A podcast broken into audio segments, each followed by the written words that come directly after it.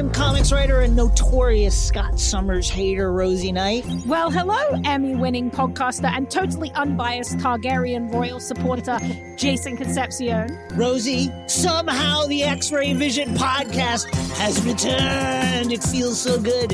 It does. And like always, we'll be here every week covering the wide world of TV, movies, comics, and geek culture. That's right.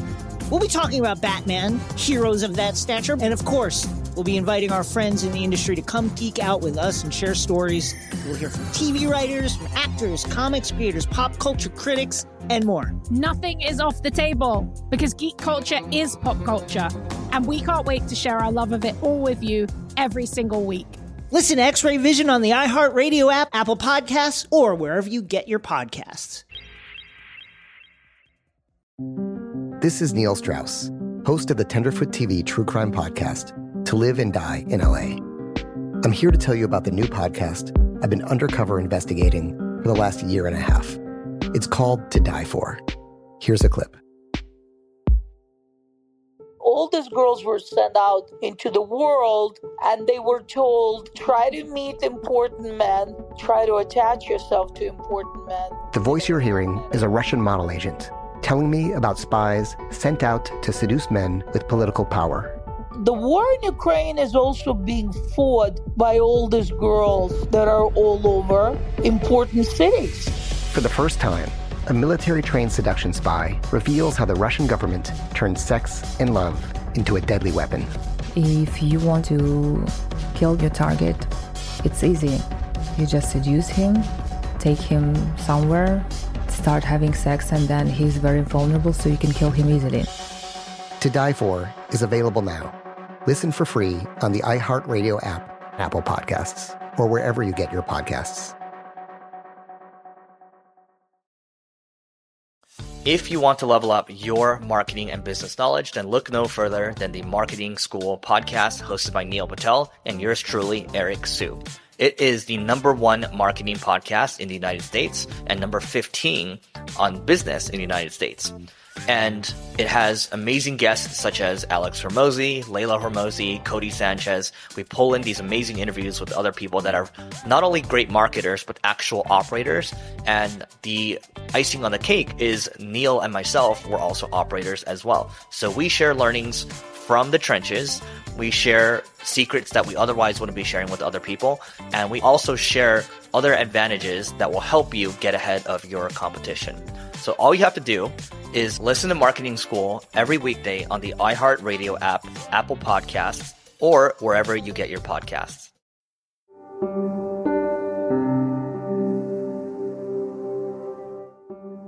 Hello, this is Let's Talk About Myths, baby. Firstly, welcome to all of you who have found me via Spotify. What a lovely surprise to see myself featured and see the resulting additions to our little family. Thanks to everyone who reached out to say hi and who followed me in any of the various social media locales. Now, I'm feeling the need to address some general notes when it comes to mythology. I've said it before, but I want to emphasize again that there are so many different versions of the mythology we have. This is, of course, because it was often passed down orally, so stories change. That and regional differences throughout the Greek city states meant that stories from one area would differ from a similar or even the same general story that might have originated from elsewhere. Also, I tend to use one or maybe two sources at any given time. This is frankly because it takes quite a lot of time to research, even when you're sticking to only one source. That's all to say, just don't take me as the be all and end all of any Greek myth. You know, I'm one person researching and relaying to you, but you'll almost definitely find different interpretations elsewhere. I did study classics, I do have a degree in it, but I'm no scholar. I'm here to entertain you and regale you with the madness.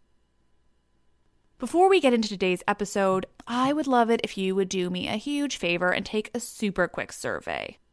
You can access it by going to my website, mythsbaby.com, and clicking on the banner at the top of the screen.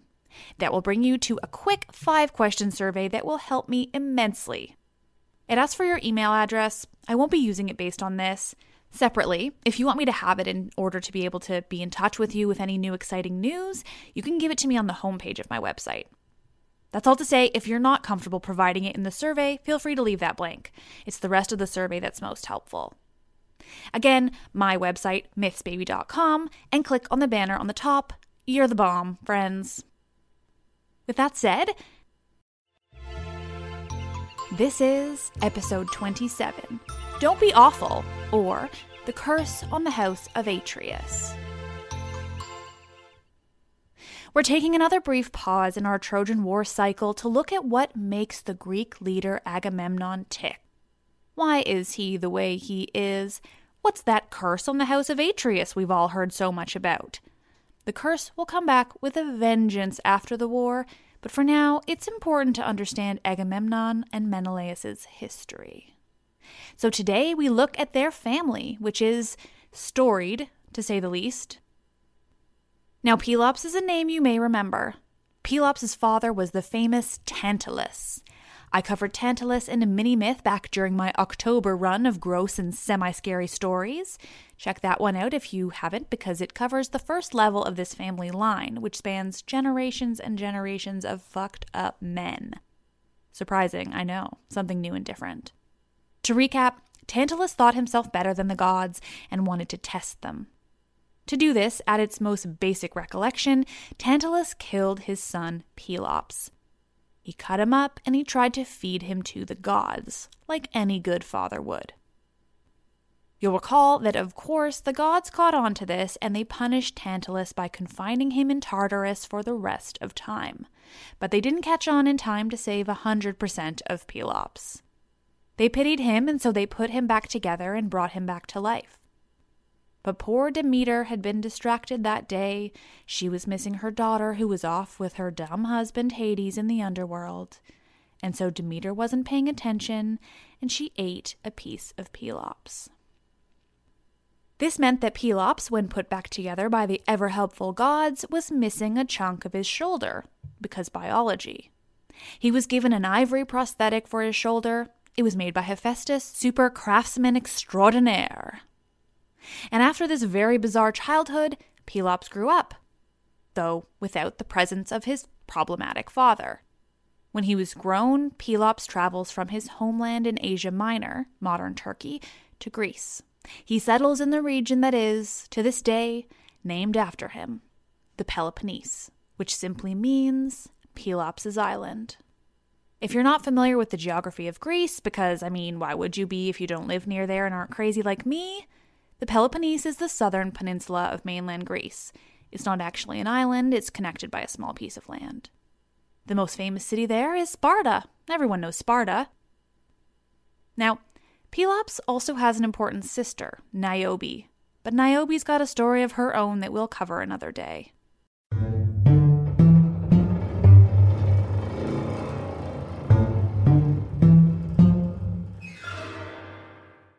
When Pelops first arrives in mainland Greece, he makes a stopover to try to win the hand of a woman. You know, typical man can't do anything except go after a woman who probably wants nothing to do with him, or at least, at this moment, has no idea who the fuck he is. Anyway, Pelops stops to compete for a wife. Again, awesome for the ladies. This woman that Pelops is competing for is named Hippodamia, and she is the daughter of the king of Olympia, Oenomaus. Oenomaus is famous for being super good at chariot racing, which sounds about as exciting as being skilled at driving a car, said the near 30 year old without a driver's license. Because the king is skilled at this and has the ego to match, in order to sort out who could marry his daughter without, of course, simply presenting her with options, he decides that it would be whoever can beat him in a chariot race. Always a competition. By another account, there's another reason that Oenomaus isn't keen on his daughter marrying any of the men that are competing. Can you guess why? That's right. There is a goddamn prophecy. Oracles, am I right? There's a prophecy that says that Oenomaus will be killed by his son in law.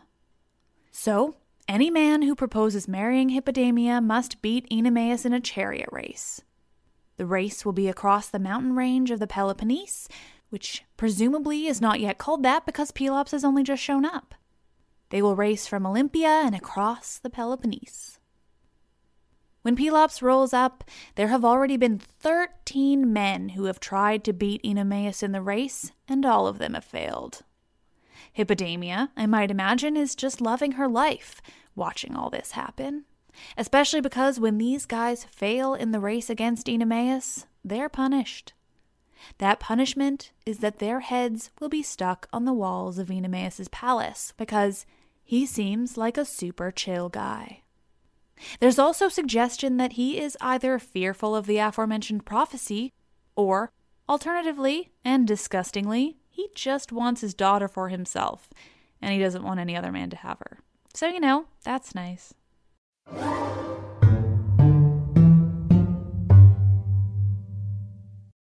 So Pelops has arrived in Olympia and he wants to marry Hippodamia. Like everyone else, he'll need to beat Oenomaus in the chariot race across the Peloponnese. Pelops is a particular favorite of the god Poseidon. According to Pindar, it's because he is a former lover of the god, so clearly they were able to stay friends. And because of this close relationship, possibly friendly exes, the earth shaker god of the sea and horses supplies Pelops with a badass chariot pulled by badass horses. But still, Pelops isn't quite sure how he feels about his odds. See, Oenomaus' horses have beaten everyone else up to this point, so Pelops figures they have to be pretty damn fast. And apparently, it's even said that they can beat Boreas, who is the north wind, in a race. So, I mean, that is pretty damn fast. Fast as the wind, you might say. Meanwhile, King Oenomaus has a groom, a horse caretaker. His name is Myrtilus, and he is the son of the god Hermes, and so he is particularly fond of trickery. Realizing what kind of opportunity this presents, Pelops speaks with Myrtilus before the race and offers him half of the kingdom if he'll sabotage Oenomaus and help Pelops win. Myrtilus jumps at the chance. I guess he's not particularly loyal to his boss. Myrtilus replaces the pins in the wheel or the axis or however those things work on a chariot. He replaces them with fake wax versions. You can see where this is going. Wax, ancient Greek mythology. Things always go wrong.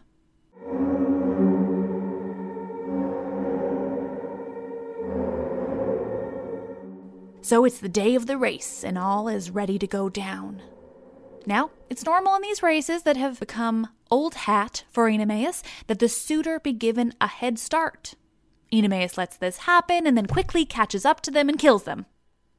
And not only that, but the suitors always have Hippodamia with them in their chariot. Apparently, it's a game Oenomaus likes to play with the suitors. He pretends that Hippodamia is being abducted and that he's pursuing her abductor and ultimately saves her, killing the man who's taken her. Which is just so twisted and gross and weird. This race starts like all the others. Oenomaus gives Pelops a head start and attempts to catch up to him and Hippodamia, who are in the chariot ahead. But just as he's catching up, the wax pins melt and the wheels of his chariot fly off, sending him flying. Oenomaus lands, crashing into the ground in a gross mass of twisted metal and bits of human flesh scattered throughout. It's pleasant.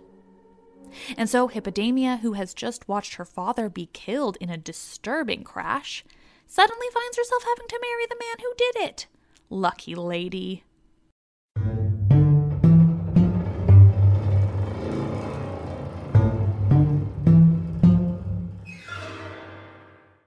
Now there's the matter of Myrtilus and what he's owed for the sabotage of Oenomaus' chariot.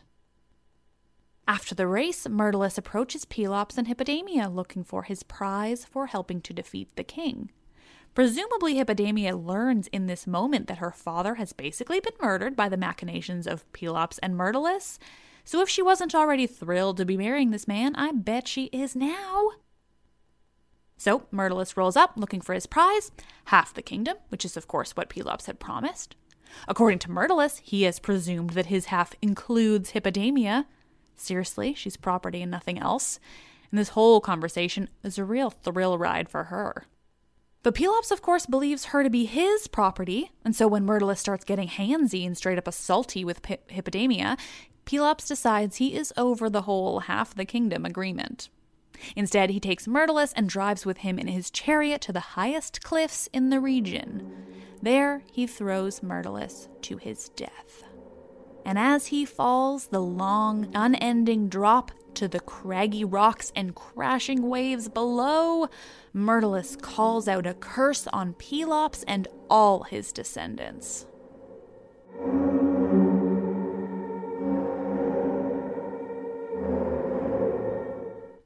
Now, you may be thinking, but the title of this episode is The Curse on the House of Atreus. Who the fuck is Atreus? Why isn't it called The Curse on the House of Pelops?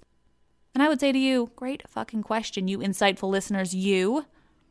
Atreus is the son of Pelops, and although the curse originates with Pelops and the murder of Myrtilus, there is more to the curse that is more famously referred to as the curse on the house of Atreus for reasons that will become clear shortly.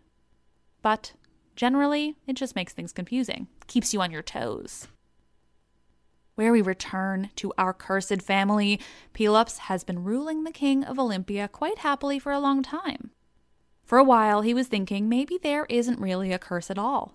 Maybe it's just the ramblings of a guy he threw off a cliff and it won't actually have any effect. Then, one day, he learns from, yes, an oracle, that a son of Pelops should be king of Mycenae. The trouble is, Pelops has two sons, Atreus and Thyestes. On the order of their father and the hope that they will be king, Atreus and Thyestes travel to the city of Mycenae, both expecting to claim the throne. And that's when things go really downhill for the family of Pelops. Hermes, hell bent on implementing the curse issued by his dying son, sends a shepherd to Mycenae. The shepherd brings with him a golden lamb that he says has apparently been miraculously born that way. According to the Mycenaeans, the lamb is an obvious sign of the kingship of the region for some reason. Gold, livestock, guys, watch out for it. It means you're going to be the ruler of the land. Atreus quickly claims that he is the rightful ruler of Mycenae because the shepherd has given him the golden lamb personally. Obviously, he says that's what it meant. Obviously. Atreus, entirely certain that he is now meant to be king, begins preparing for the coronation golden lamb after all. But his brother Thyestes isn't giving up so easily. Thyestes seduces Aerope, Atreus's wife. He convinces her to give him the golden lamb, and so when all the important people of the region get together for the ceremony to choose their new king, it's Thyestes that rolls up with the golden lamb, not Atreus. And so it's Thyestes that is crowned king of Mycenae. dun dun dun.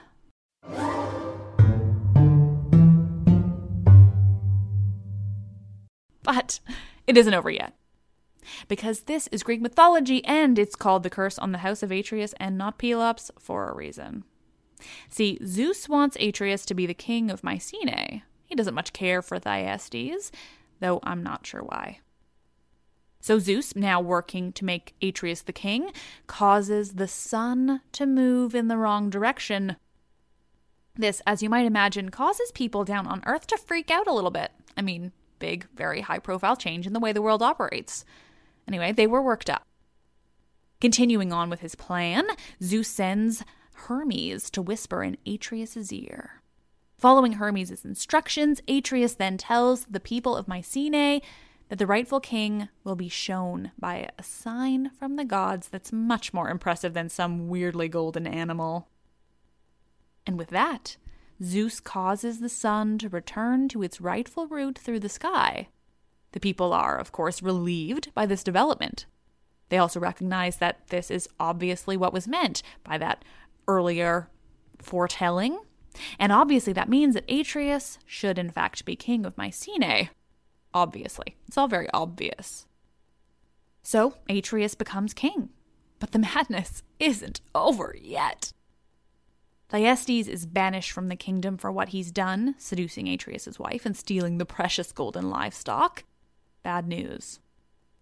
Atreus is, of course, angry with his brother and his wife. Shit has gone down.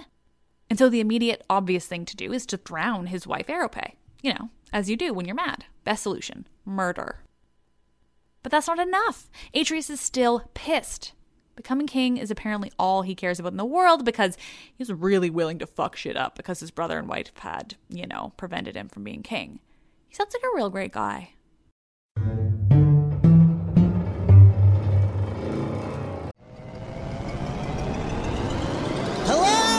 Acclaimed comics writer and notorious Scott Summers hater, Rosie Knight. Well, hello, Emmy winning podcaster and totally unbiased Targaryen royal supporter, Jason Concepcion. Rosie, somehow the X Ray Vision podcast has returned. It feels so good. It does. And like always, we'll be here every week covering the wide world of TV, movies, comics, and geek culture. That's right.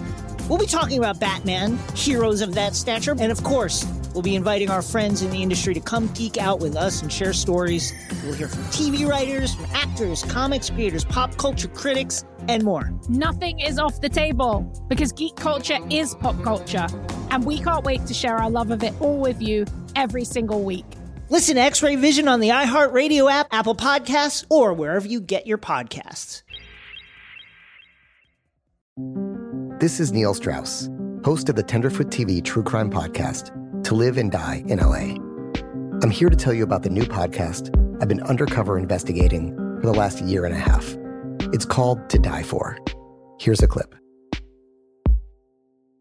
all these girls were sent out into the world and they were told try to meet important men try to attach yourself to important men The voice you're hearing is a Russian model agent telling me about spies sent out to seduce men with political power.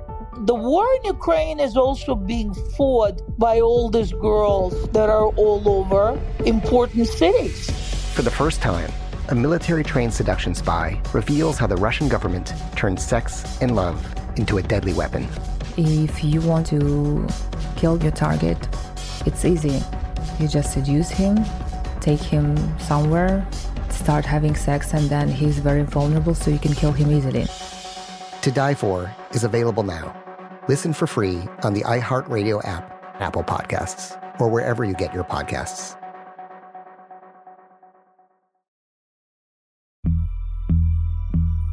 As important as choosing the right destination when traveling is choosing the right travel partner.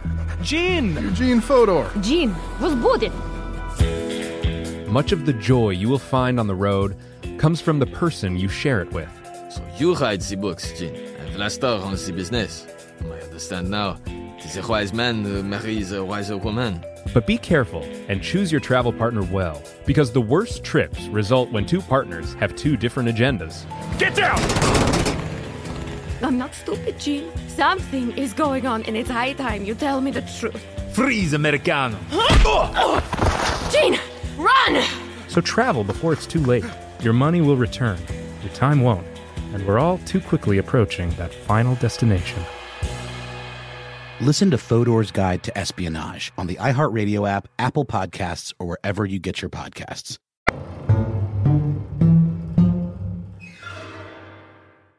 Atreus tells his brother that he's been forgiven, so Thyestes returns to Mycenae thinking it's all good.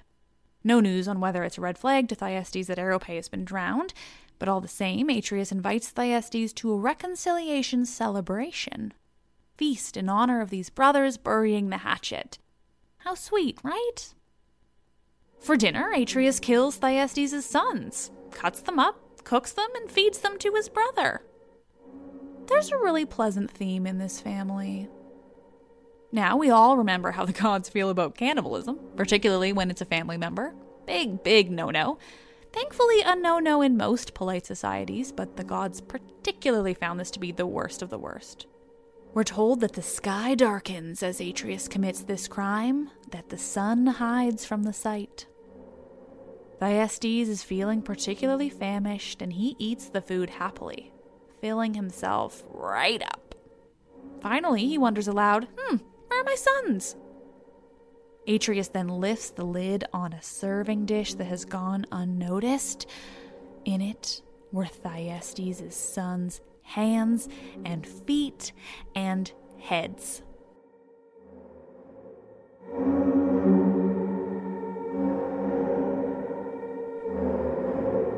Thyestes leaps from the table, losing his damn mind.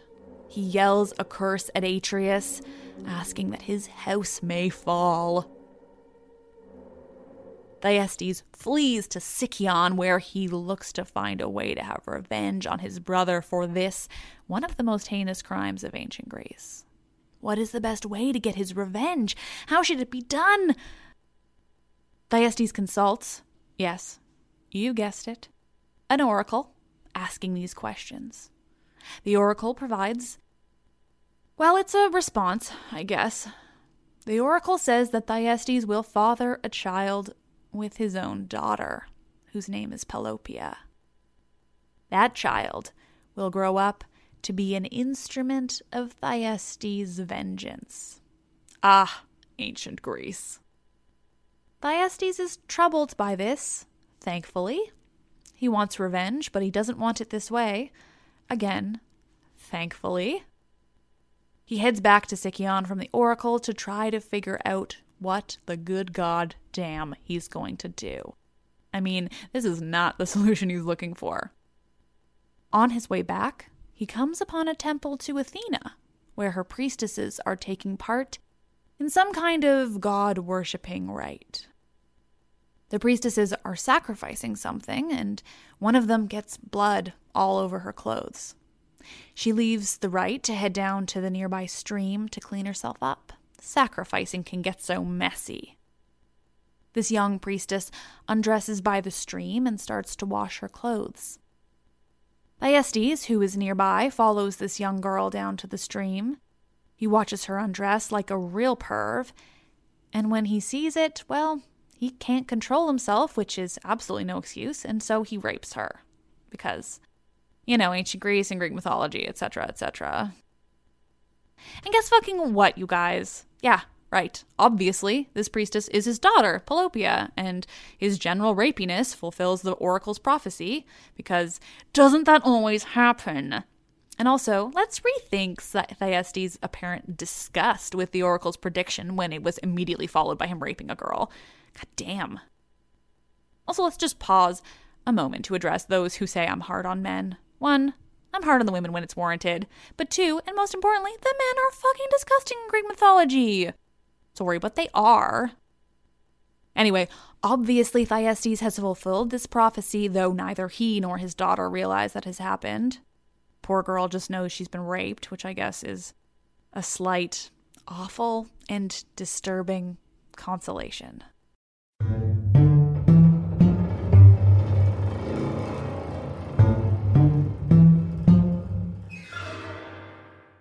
When Pelopia gives birth to the child, she doesn't want it. It's a symbol of her rape. She gets rid of the baby by having it exposed, as they do. It's left for the wolves and crows in the mountains. Of course, as the Greek mythology trope goes, the baby is saved by shepherds who find it and take pity on it. They keep the baby alive with milk from their goats, and they name the baby Aegisthus, which is basically just the word for a male goat. Very creative shepherds we have here. When the baby grows older, the shepherds bring him to the nearest city, you know, Mycenae, and they give the baby to the king there to be raised as the king's own. The king being Atreus.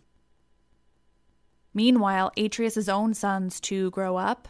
His sons are named Menelaus and Agamemnon, and it's important to know, for some reason, that Menelaus is a redhead. Like it's mentioned often. He's a ginger. Make note. All these years, Atreus has been complaining to his sons and now his adopted son Aegisthus of the awfulness of his brother Thyestes. The boys are brought up to think their uncle to be the worst of the worst. So, when Atreus decides to once again tell Thyestes that he's been forgiven and invite him to return to Mycenae, Aegisthus comes up with a plan. Aegisthus decides to kill his pseudo uncle slash actual father to repay Atreus for raising him. Aegisthus, of course, has no idea that Thyestes is actually his father because Thyestes himself doesn't know.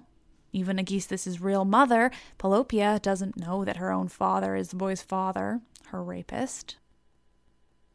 Aegisthus meets Thyestes somewhere hidden away, the best place to do your murdering, and he draws his sword. Thyestes sees the sword and he recognizes it. He yells out, Hey, that's my sword! It's been lost for years. Where did you find it? And also, maybe he might have said, And why are you pointing it at me? You see, way, way back when Thyestes unknowingly raped his own goddamn daughter, he also left his sword behind because he's a real jackass. And for some reason, Pelopia kept the sword until the baby was born, and only then did she abandon the sword along with the baby. Logic is not key to this myth, my friends. Of course, logic notwithstanding, this is a great plot device to finally reveal the secret relation between Aegisthus and Thyestes. The sword makes them both realize that Thyestes is, in fact, Aegisthus' father. They then send for Pelopia to reveal the truth, how either knew to involve Pelopia is beyond me. I suppose Thyestes remembered the oracle and was like, oh, maybe it was Pelopia I raped? But, like, Aegisthus doesn't know she's his mom. Anyway, guys, I say again about the logic. The point is, Pelopia comes to see these two men that she absolutely does not want to see. Poor woman. And indeed, Pelopia comes and the truth is revealed, and obviously she is absolutely fucked up by this knowledge. Seriously, this story is awful. Pelopia takes the sword and she kills herself.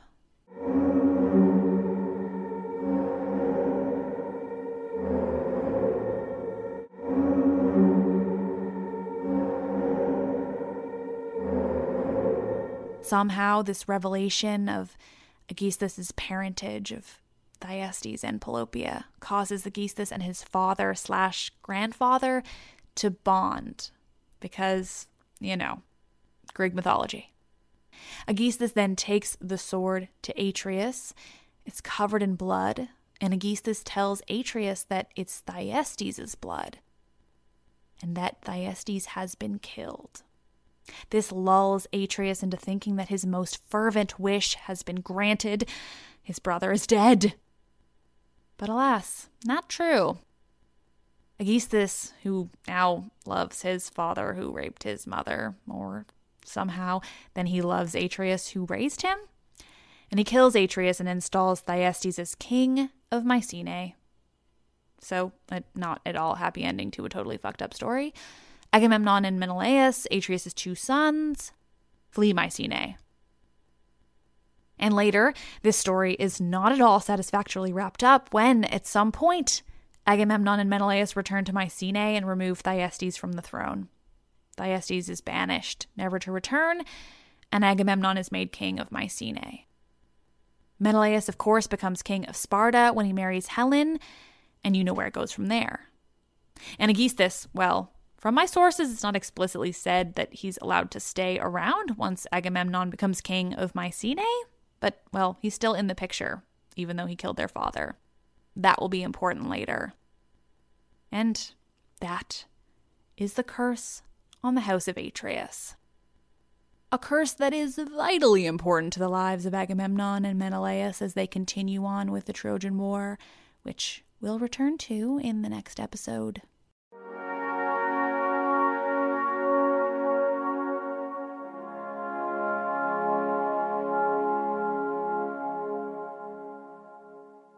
Thank you all for once again listening to me rant about mythology. As per usual, you can find me everywhere at Myths Baby, Facebook, Instagram, Twitter, you know the places. Please, if you like this podcast, leave me a rating and even maybe review in iTunes, Apple Podcasts, whatever you want to call it. It really, really helps other people find the podcast. And don't we all love the idea of more myth nerds joining the fold? I know I do. The more nerds out there, the better.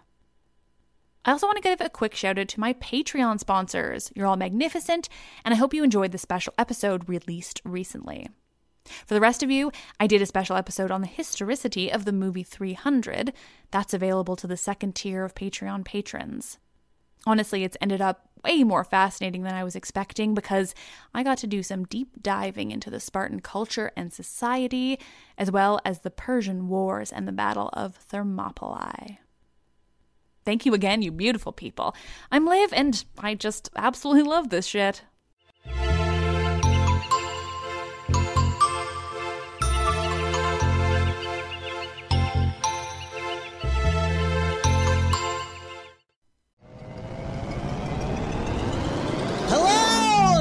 Sports writer and notorious Scott Summers hater, Rosie Knight. Well, hello, Emmy winning podcaster and totally unbiased Targaryen royal supporter, Jason Concepcion. Rosie, somehow the X Ray Vision podcast has returned. It feels so good.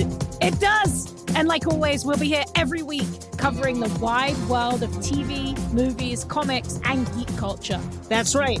We'll be talking about Batman, heroes of that stature, and of course, we'll be inviting our friends in the industry to come geek out with us and share stories. We'll hear from TV writers, from actors, comics creators, pop culture critics, and more. Nothing is off the table because geek culture is pop culture, and we can't wait to share our love of it all with you every single week.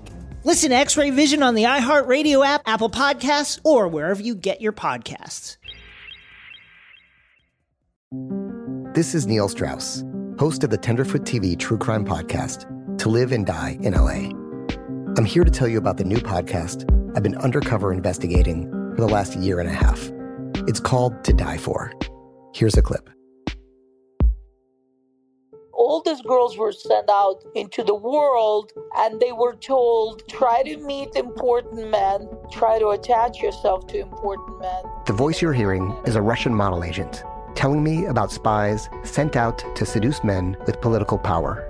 the war in ukraine is also being fought by all these girls that are all over important cities For the first time, a military trained seduction spy reveals how the Russian government turned sex and love into a deadly weapon.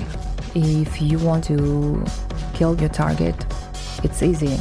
You just seduce him, take him somewhere, start having sex, and then he's very vulnerable, so you can kill him easily. To Die For is available now. Listen for free on the iHeartRadio app, Apple Podcasts, or wherever you get your podcasts. I'm Tamika D. Mallory. And it's your boy, Mysonne, the general. And we are your hosts of TMI.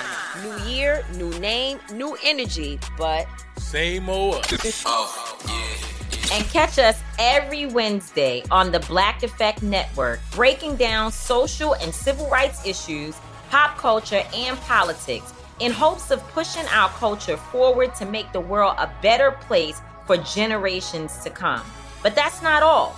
We will also have special guests to add their thoughts on the topics, as well as break down different political issues with local activists in their community. If you like to be informed and to expand your thoughts, listen to TMI on the Black Effect Podcast Network, iHeartRadio app, Apple Podcasts, or wherever you get your podcasts. That's right.